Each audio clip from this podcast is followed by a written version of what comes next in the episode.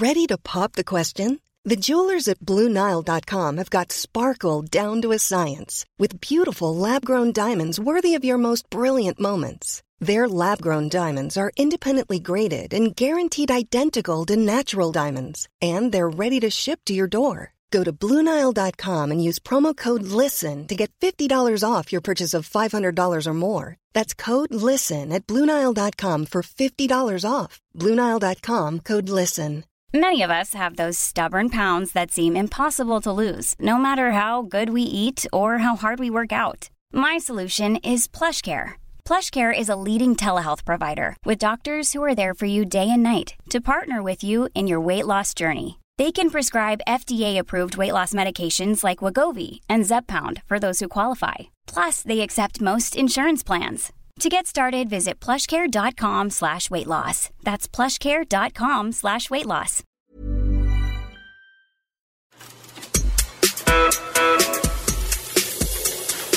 This is the Mark Bouris Podcast.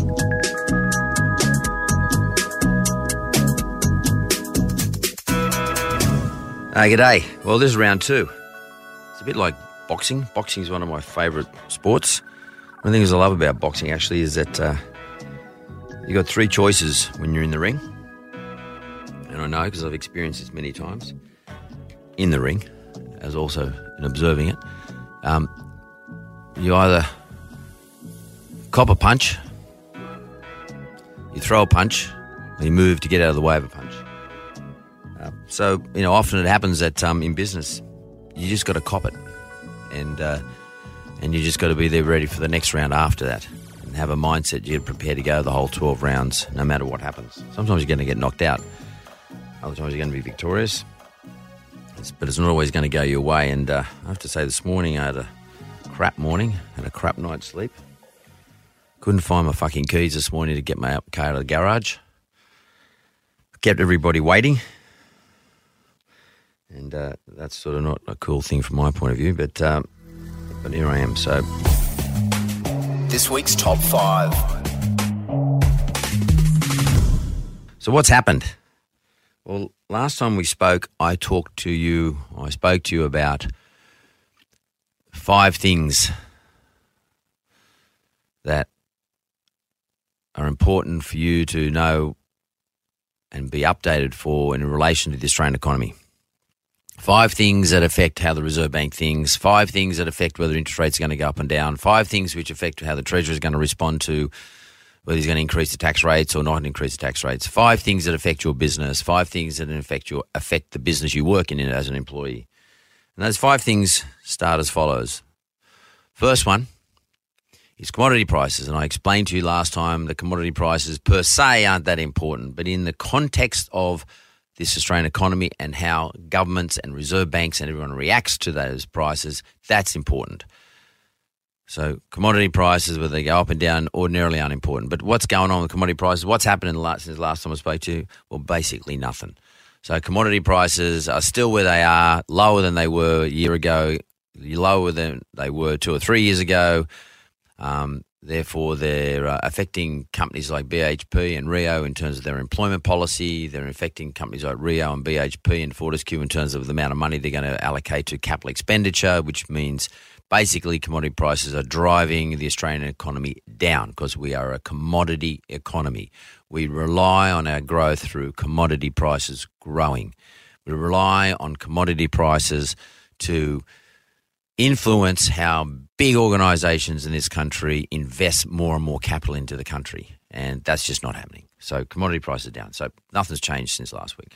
The second thing I talked about was growth in Australia. Australia's GDP, gross domestic product, how we grow as an economy. Now, like, you know, whether we grew at 3% or 5% or 25% or whatever, or 1%, it's probably you probably think it doesn't make much difference to you. Well, it does because the Reserve Bank, the Australian government, when they get their uh, mass exam corrected every year by the Australian people and the global the global community, they like to say that they grow at a certain rate and they like to show they're growing above three percent.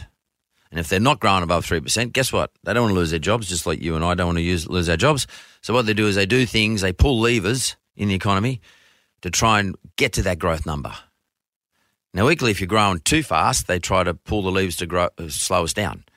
So, growth as a measurement in this country rel- relative to the rest of the world is really important for the people who have their hands on the lever, and that's the Reserve Bank and that's the Australian government, the people you vote in. So, they were really interested in what's going on with growth. They like to grow just above 3%. And the lever they use to slow growth down or speed growth up is interest rates. Growth has not changed, or the outlook for growth has not changed since last week. Nothing's changed. But it's important to remember why growth is important. Because basically everybody's got a self interest. and every race, is a horse called self interest. And you've got to be looking for what that horse is. And that horse is the Australian government and the bureaucrats wanting to make sure that they, they get a good mark and that they're guiding our economy along the lines that they promise you. So I'd like to be above 3%. But again, nothing's happened in terms of growth. The next one is inflation. Why is inflation important? Because again, the Reserve Bank is absolutely focused on inflation. So nothing's happened in inflation either. We've had no Australian Bureau of Statistics out, um, outlooks or outcomes or data or feeds or anything about inflation. So inflation's, you know, as I said last week, we want it between 2 and 3%, or the government wants it between 2 and 3%. Who knows where it is at the moment? It's probably down towards lower, closer to 2%. Therefore, again, no interest rate increases, more likely interest rate decreases. So we'll find out on the first Tuesday May when they sit down and have a cup of tea in Lamingtons, decide, decide what they're going to do with uh, interest rates. Um, the next number, and, I, and, this is really relevant to everybody, is unemployment. Um, I explained last time why unemployment's important. Unemployment's another thing that the government and the Reserve Bank gets the, gets their marks on. Unemployment hasn't changed since the last read on unemployment. Uh, when, it, when, when there's something out there that I can tell you about, I'll give you an immediate update on it. But unemployment's still running around the same numbers 6.2, 6.3, 6.2, 6.3. Again, that's relatively high relative to this time last year. Uh, the final one is the the outlook, the economic outlook for Australia, which is usually the last paragraph of what the Reserve Bank talks about on every single occasion. I think I've read the Reserve Bank of every month, probably for the last 15 years. And uh, that's always the last paragraph. And the last paragraph is about the economic outlook and whether or not we, our economy is sustainable. And uh, again, there's nothing to talk about there. The only thing I will say is there was some data, um, some data that was released this week, and we got the Westpac survey and we got the NAB Business Confidence Survey. Um, those surveys are important because they sort of indicate to you uh, what's going on, uh, how people are feeling. Bear in mind, the survey can only be is only around about 200 people, so I don't know if that's really a great representation of every single person in Australia, but it is a highly um, uh, well received, uh, highly regarded survey. The NAB one in particular is run by Alan Oster. Alan Oster is an economist who is highly regarded. The Westpac one's run by Bill Evans, who's Bill Evans is like a bit of an economics guru, and everybody sort of tends to look at what he does. In fact, he can move markets, in my view, what Bill says. So the NAB survey basically said the confidence is down. So, which by the way doesn't surprise me. I mean, I guess if any one of you ask yourselves, did a survey one, you'd say, yeah, confidence is down because we read a whole lot of shit in the newspapers all the time. Um, but you know, if confidence down, that usually means people spend less, which usually means the economy doesn't travel at the rate everybody wants to travel at. So, generally speaking, that means Reserve Bank keeps interest rates low. So overall, I would say there's more likely to be an interest rate reduction next month than, um, than not. Just based on a little bit of data that's floating around the place at the moment. By the way, you've probably been reading the papers. You probably read the papers every single day. I mean, I don't know how the hell they fill these newspapers up with uh, so much information, um, but nothing really important came out this week. Nothing. There was a lot of guff, a lot of argument, a lot of debate, a lot of talk about uh, you know whether or not Joe Hockey's stuffing up the economy. Costello's had a crack at him, um, but this is just. Uh, it's just conversation, just talk. There's nothing in there of any substance that I can see over the last seven days that you should be bothered about. Let's look forward to see what's going to happen next week.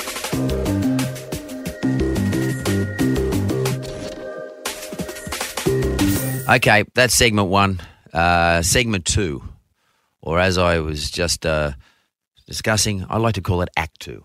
Act Two, I think it's pretty cool. It's just like this is a bit like a play in it, like a conversation you guys. We're all, and by the way, that's it is a big game. We're all playing. Whole thing's a fiction. Everything we do is a fiction. We create stories in our own mind, and we live those stories. All of us think that we are a particular person, and we typecast ourselves into that position, and we do that neurologically. That's sort of how how our neurons work, and we develop through electrical and chemical. Um, interactions over a period of time based on our DNA and based on our experiences and based on our social development, our own story. And each one of us lives that story out. It's quite amazing how we do it, all of us. So this is an act, an act two of our own story, or at least my story. From Mark's mind. So I was, uh, I, I, I was, I had to do uh, a, a talk yesterday, and I was driving back from Terrigal to Sydney. And I don't really get that much time to think about stuff. Um, and I didn't really feel like listening to the radio. If there'd been a good podcast, I would listen to that. Um, but I didn't feel like listening to radio, so I just thought I'm just going to have a think whilst I'm driving along. And uh, it's like a good hour or so coming back from uh, Terrigal. And um, I was up there talking to 350 people about a whole lot of stuff. People often want to know about, you know, my disruption, the way Yellow Brick Road's a disruptor, or the TZ business is a, is a disruptor to certain parts of logistics, or whether the Wizard business, how it was a disruptor to the banks in the early late 90s, early 2000s. And I started to think about um, why did I actually set up Yellow Brick Road? What was sort of the thing that motivated me or sort of got me going? and that was in 2009. And so I'd like to share that with you today um, because I think it's a good story. Actually, I, and it's important for me to sometimes actually pause and think about why I did things. Uh, as most of us, we don't get much time to do that. Whilst it was a pain in the ass actually having to drive back from Terrigal to Sydney, and I kept thinking I'm going to miss meetings, I'm going to be late, which I was. It was actually valuable time for me to sit back and reflect a bit. So back in 2009, what was going on in my life? Well, up until uh, February 2009, I was the chairman of a global emerging mortgage markets business. And I was in partnership with General Electric. And I was the chairman of that business. Uh, James Packer was on the board. He and I owned 40% of it between us, and General Electric owned 60%. And the objective of this joint venture was to take the old wizard business that I'd sold to GE in Australia around the world. GE had banks, etc., all around the world, and they had people placed all around the world in financial services. In fact, I think GE was the largest consumer finance company in the world, bigger than Citibank at the time. And GE had two board members. James and I had two board members, and I was the chairman. Then I got sacked. That's right. I got fired in February 2009, mainly because the joint venture had to be collapsed because GE's had a re-rating on its balance sheet. It no longer wanted to be in financial services, either you know Australia, globally, or wherever. Um, and the Wizard business that I set up in Australia was sold, and the India, the, the business in India, Wizard India, that was um, basically collapsed and all our other aspirations, my other, my other aspirations at least, were uh, collapsed. And um, you know, I didn't do anything wrong, but I was terminated. So I didn't know what to do. Uh, to be honest with you, like um, it was quite traumatizing for me, and I don't mean I sort of went into the fetal position and lay down in my bed and couldn't get out of bed or anything like that.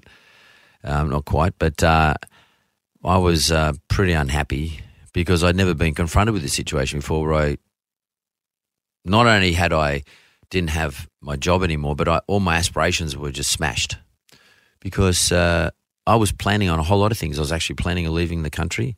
I was planning on living in the UK um, so that I could actually commute to India and to Russia, where was where our next destination was to open up our business in Russia. And then I could travel to Australia and I could sort of use the UK as my base because it was closer to everything else anyway, um, I guess when you have all your plans are been smashed, uh, that's what happens to you. You get sort of traumatized. And there's a good lesson in that, you know. The best laid plans are for mice and men, and that's in the front of John Steinbeck's book of Mice and Men. And it's uh, it, it's something you've got to be careful of that you don't put too much weight and, and momentum into what you think should happen. And sometimes you just got to go with the flow. So I actually got some motivation though to establish a new business. I mean, my my no one's going to employ me. I mean, like too bloody old. Um, I've probably kicked too many people in the bum in my life to, for people to actually feel comfortable employing me. So I had no choice. I had to actually set up a new business, and I set up financial services business because, to be frank with you, that's all I really know. Um, that's what I'm good at. Um, that's what I'm confident about. Um, and that's where I can make the biggest difference. And I did the usual thing, worked, and I did sit down and work out how what sort of product the market needed. But really, it was more bumbling along at the time, and just had to do something and, and get off my ass and do something and stop feeling sorry for myself. But I did have a motivation, and I have to think, thank John Simons for this. And John's a good bloke. So th- this is not a, a bag, John Simons. I, I have a lot of respect for the guy. He's a genius marketer. Um, and you know what he did with Aussie Home Loans was fantastic. Um, so what happened was when uh, GE sold out their wiz- wizard business to Aussie Home Loans and CBA back in 2009, and therefore I was terminated. And they collapsed all their other wizard businesses around the world, in which I was a shareholder. Um, GE um, didn't require me to be restrained from um, competing against Aussie or G or anybody. In other words, the intellectual property that I had created by the business model of Wizard, which was a, becoming a global business, um, was in my head. It was it came from me. I I developed it, and ordinarily, you would think to yourself, well, I was going to stop the bloke who created this from actually taking the same idea and redoing it again. And they didn't do that. Neither Aussie did it, nor did CBA, nor did GE. This is in March 2009. So they left the door open for me to actually recreate Wizard Part 2. We'll call it what you like, Yellow Brick Road. And I was confused, or, or more curious than anything else. So I went and saw John, and I said to him, I said to him, you know, like, and by the way, I was on the bones of my ass at the time, and and John was flying. He just bought the business that had been competing with him for ten years, and he was feeling pretty good with himself. And good luck to him. And you know, his timing was good, and he took advantage of the G situation. I sat down in his massive big office. He had a very impressive big office and lots of artwork, and it was all pretty cool. And um, I said to him, mate, I don't understand why that happened. And John's response to me is, at that time, was basically, what can you do, Mark? I mean, you're this is the middle of GFC. How can you create a company like Wizard? In other words, my interpretation of that is, what the fuck can you do? I'm not scared of you. You're basically useless. Now, that might have been my chip on the shoulder, Mark Bouris, taking a view on this stuff. You know, he may not have intended to be offensive, but I took it as offensive in a nice way because I know he's he's not that type of bloke. But I took it as offensive, and I used it as a motivation to do something. And I tell you what, it did motivate me because when someone tells me I can't do something, that's when I want to do it. And I think that's a an entrepreneur's mindset. You can't do something because you're not big enough, or you're not rich enough, or you're not smart enough, or you're not privileged enough. We, the incumbents, what the hell can you do to us? How can you hurt us? Now, some people interpret that as the arrogance of the incumbent, or the duopolist, or the oligopolist, or the monopolist. I don't know if they're arrogant, but because they're so big and they have so much momentum and such a big fortress around the thing that they're doing, they just assume that nobody can impact on them. Now, for someone like me, that's motivation. And I think a lot of entrepreneurs have that same motivation. And that, whether they do or they don't, it works. It works for me. And off the back of that, I had what you call, what I call a fuck you moment. You say that to me, fuck you. And I'll show you that I can do it. And that's really why I established Yellow Brick Road in 2009. I established Yellow Brick Road with nothing. I went and employed people from ex people from Wizard who did not get a gig when Aussie bought it. I went and employed long standing loyal employees that I knew. And I set up Yellow Brick Road, which is a bit cheeky um, because it sounds very much like Wizard. Uh, set up Yellow Brick Road there and then. That was what motivated me. That was my need, my necessity, because I needed a job. I didn't need a job for wages. I needed a job to have something to do. In my case, it's about having something to do, to have an undertaking, a reason to go to work every single day, something that excites me. And you need to get excited. And I'm still excited by it. So in 2011, Yellow Brick Road was listed on the stock exchange. Today, Yellow Brick Road's got a market cap of 200 odd million dollars, starting from zero. We had Yellow Brick Road in 2009 had no mortgages under management. We had no assets. Today we got 30 billion. And that's what everyone wants to always know. They always want to know this sort of stuff, but actually, ne- what no one ever asked me is how it all started, which is what I want to share with you today. We've got 250 branches around Australia.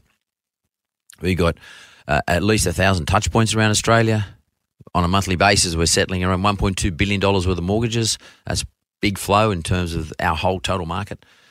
So it's it, yeah, it's done very well, and that's got nothing to do with what motivated me. That's got something to do with the business model as such.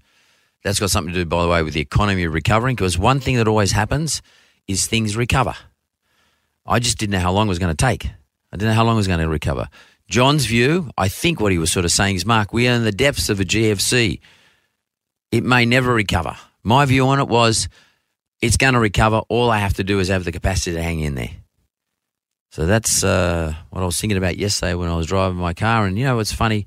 Sometimes you get shit that hassles you, and uh, you're having a bad day, or or you get completely concentrated on something that's bugging you, or something you can't fix. And it's a good time to take pause, and as I did yesterday, and think back to back to 2009, and nothing is as bad as it was in 2009. And I've never felt like I felt like in 2009 since and all the things that are annoying me this week uh, paled into insignificance when I thought about what I how I felt in 2009 and where I've come from since 2009 to today.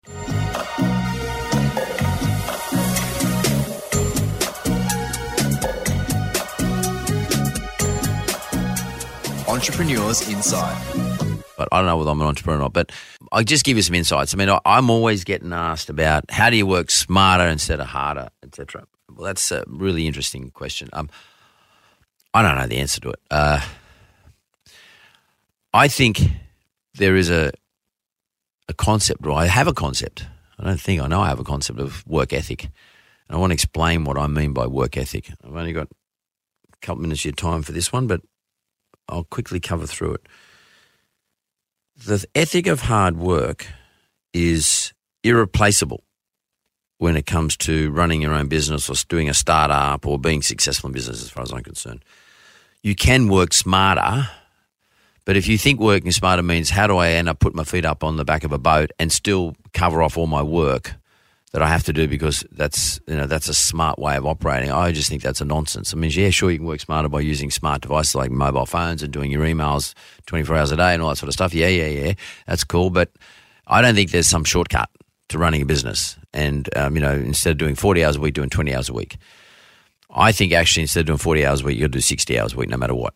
So if you can cut down the amount of time you, you normally spend from 40 to 20 by using some, some other process, some technique, then what I'm asking saying, saying to you are, as well as that, you should then add another 40 hours to, to make sure you hit your 60. And there is a reason for it, for me.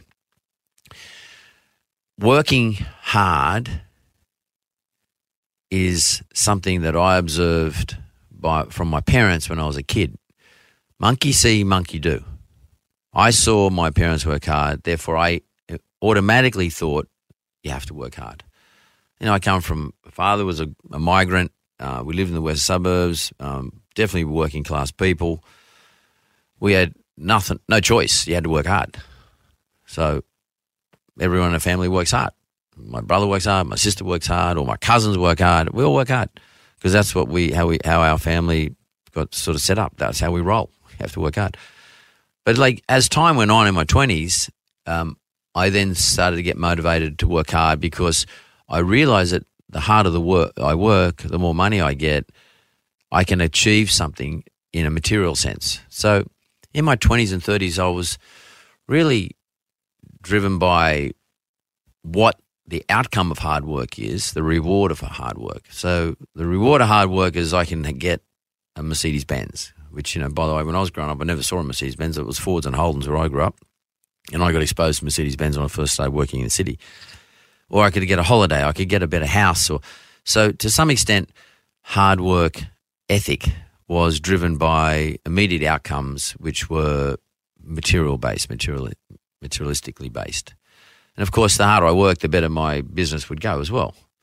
So I it morphed from being a family trait or a, a familial experience when I was a kid, into my teenagers, into my 20s, to in my 30s, being t- sort of driven by materialism. You know, some people might say it's greed.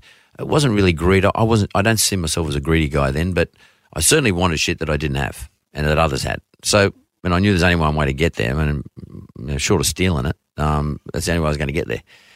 And uh, but that sort of morphed again. I mean, maybe it's one of the great advantages of getting older. Um, you know, you sort of get a bit more gracious about things. And I've had opportunities to think about that concept of hard work. You know, I want to quickly explain it to you. I see hard work today not only as an ethic, but as a privilege. I actually enjoy the ability to be able to work hard because I've got mates who have had strokes or have died earlier than they should have through heart attacks and cancer, who, you know, quite frankly, during their sickness period would have done anything not to be stuck in bed paralyzed and would have done anything to be able to work for 60 hours a week would have done anything to be able to provide for their family and not put their family through the grief they're putting them through because their family had to rely on capital that they had, sell their houses because the old man was stuck in bed, either paralyzed or under cancer treatment, etc. So all of a sudden, hard work gets elevated to be an honor. And if, you know, it's not about, you know, this concept, if I love what I do, I never work hard a hard day in my life. There you go. There's my thing. I'm supposed to stop in five minutes. Um, it's, it's not about that. I don't believe. That I think that's crap. You know, if I love what I do, I never work a day, hard day in my life. Well, what is that? I mean, I I take the view is if you accept that hard work is an honor that's given to you, your capacity to work hard is an honor. That's whether you think it comes from God or nature or wherever. It doesn't make any difference. It's an honor.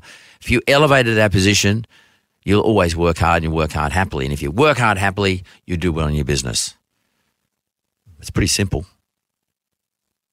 Drop the materialism Drop doing it just because someone else showed you what to do or you saw it as you grow up and elevate it into that position it should be.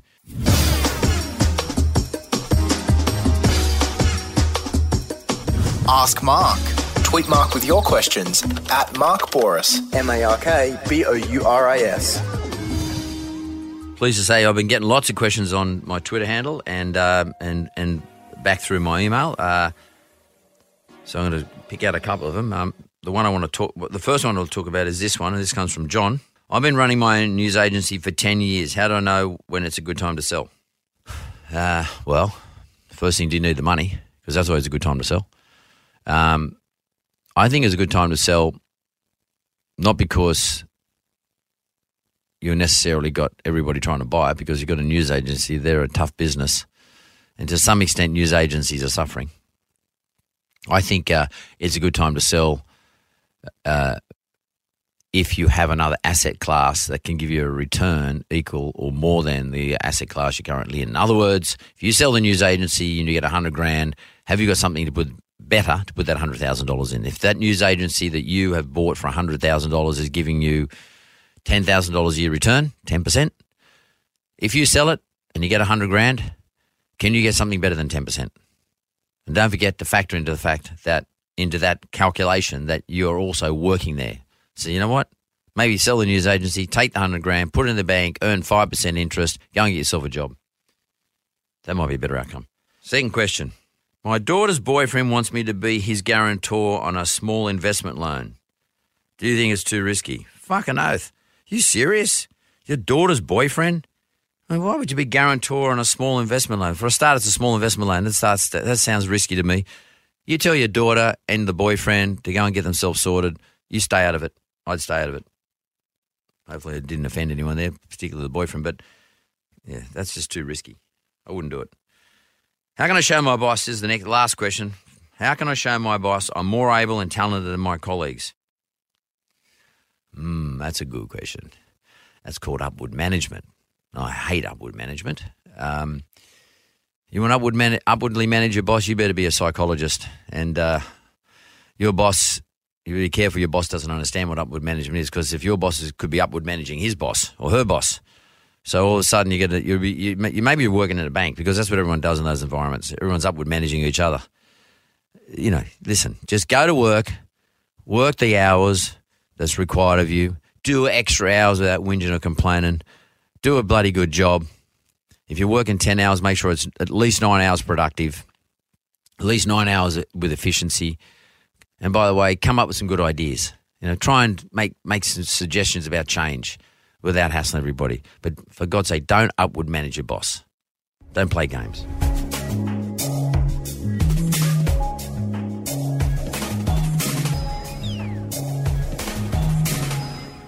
I just got a clip on the ear.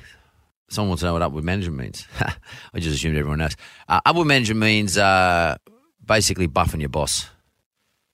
It means uh, you manage your boss instead of your boss managing you. You, you outsmart your boss. You know that the boss likes this, that, and the other wants a cup of tea, so you go and get him a cup of tea at ten o'clock, and you're not really giving giving him or her any um, substance. It's all form. No, it's all show. No go. Looking forward, this is the week ahead. Okay, the week ahead. Let's have a look at some of the big economic indicators coming up. Unemployment figures come out today. So that'll be the March figures for unemployment. That's a really important one. Um, as I told you the last time we spoke, uh, unemployment went from 6.4 to 6.3. Um, that's that's a big deal. Unemployment, we like to sort of keep unemployment as we can, uh, if possible, around that 6% or even lower. Um, you know, the best unemployment number I've ever seen is 4%. Um, but, you know, we could actually get up much higher than this number. So it's a really important indicator of where the economy is going. My guess is it's going to be around about the same number. I wouldn't be fretting about it too much. I don't think you're going to get an unemployment number that's like 7% or something today. But it, it's the, the trick here is to know what the trend is. Where is unemployment trending for? So look out for that one today. And I'll talk about it when I talk to you next time. Next Tuesday, um, we'll see the minutes from the RBA's monthly meeting um, an insight as to why they left the cash rate at 2.25. This is just a, an expanded version of what they give us in their summary on the first Tuesday of every month. Um, that's a sort of a pretty important number, a pretty important uh, piece of paper, pretty important document. They sort of open up a little bit and start talking about what's their thinking. Uh, but I don't think we're going to get any further insight into the economy other than what I've already talked to you about. Look, if you want to go and read it, go and read it. I'll read it and I'll talk to you about it that, that next week. But that's an important um, economic indicator coming out. And finally, on Wednesday, the Australian inflation number will be out. As I said to you before, unemployment is important for the Reserve Bank, growth is important for the Reserve Bank, and inflation is important for the Reserve Bank. Now, in the inflation number, they wanted to be between 2 and 3%. Um, if it's down below 2% or around 2%, you can guarantee there won't be any interest rate changes. Well, definitely won't be going up. More likely, they'll be going down in the May meeting. My guess is um, inflation is going to come in, the headline is going to come in around about 2.1%. Anyway, we'll see you on the April the 22nd, um, but that's a big indicator. This has been the Mark Bouris podcast. You can follow Mark on Twitter at Mark Bouris and find out more at markbouris.com.au. Okay, that's done. Had a great time today. Sorry I was a bit cranky when I first got here, but there was events that uh, I couldn't sort of manage. Uh, I'll be happier next week. See ya.